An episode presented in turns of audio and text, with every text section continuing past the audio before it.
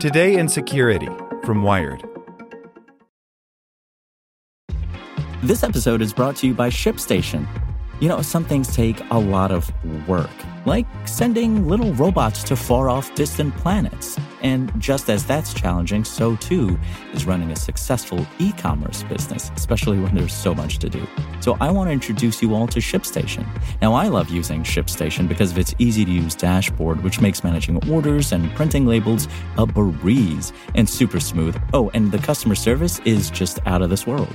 It's exactly what you need to help grow your business. Sign up for your free 60-day trial at shipstation.com slash tech news. That's shipstation.com slash tech news.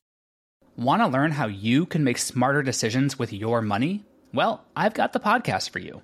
I'm Sean Pyles, and I host NerdWallet's Smart Money Podcast. Our show features our team of nerds, personal finance experts in credit cards, banking, investing, and more. And they'll help you make the most of your money while cutting through the clutter and misinformation in today's world of personal finance. You'll get clarity on strategies to help you build your wealth, invest wisely, shop for financial products, and plan for major life events. Listen to NerdWallet's Smart Money Podcast wherever you get your podcasts. Hey there, this is the spoken edition of Wired. Fighting a wildfire in Texas, building a network to connect 40 million people to the internet, cutting pollution with chainsaws. Hear Chubb customers tell their stories at chubb.com slash podcast. And stay tuned after the show to hear how a burst pipe in a family's house led to an adventure. Mac OS Update accidentally undoes Apple's root bug patch by Andy Greenberg. When a company like Apple rushes out a software patch for a critical security bug, it deserves praise for protecting its customers quickly. Except perhaps when that patch is so rushed that it's nearly as buggy as the code it was designed to fix. Earlier this week, Apple scrambled to push out a software update for Mac OS High Sierra to sew up a glaring hole in the operating system's security measures. When any person or malicious program tried to log into a Mac computer, install software, or change settings, and thus hit a prompt for a username and password, they could simply enter root as a username, no password, and bypass the prompt to gain full access to the computer. Apple's initial patch came out about 18 hours after the bug was first reported. But now multiple Mac users have confirmed to Wired that Apple's fix for that problem has a serious glitch of its own. Those who had not yet upgraded their operating system from the original version of High Sierra, 10.13.0, to the most recent version, 10.13.1, but had downloaded the patch say the root bug reappears when they install the most recent macOS system update.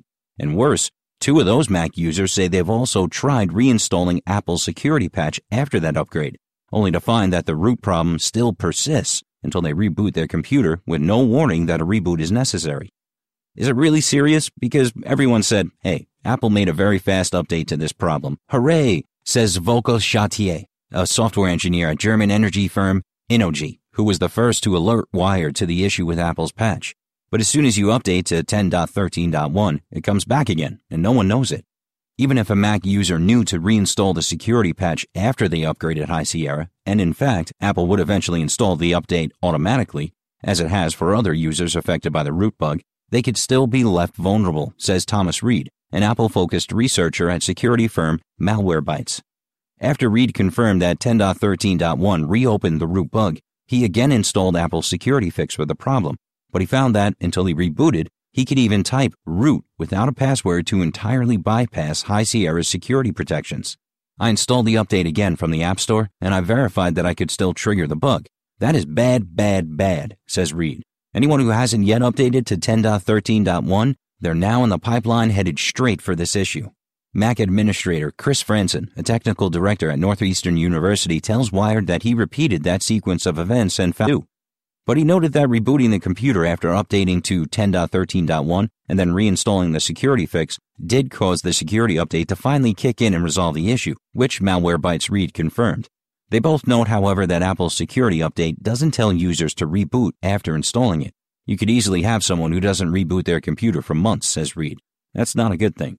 Wired reached out to Apple about the flaws in its patch, but hasn't yet heard back. On Monday, the company added an extra warning to its security update page for the root bug. If you recently updated from macOS High Sierra 10.13 to 10.13.1, reboot your Mac to make sure the security update is applied properly.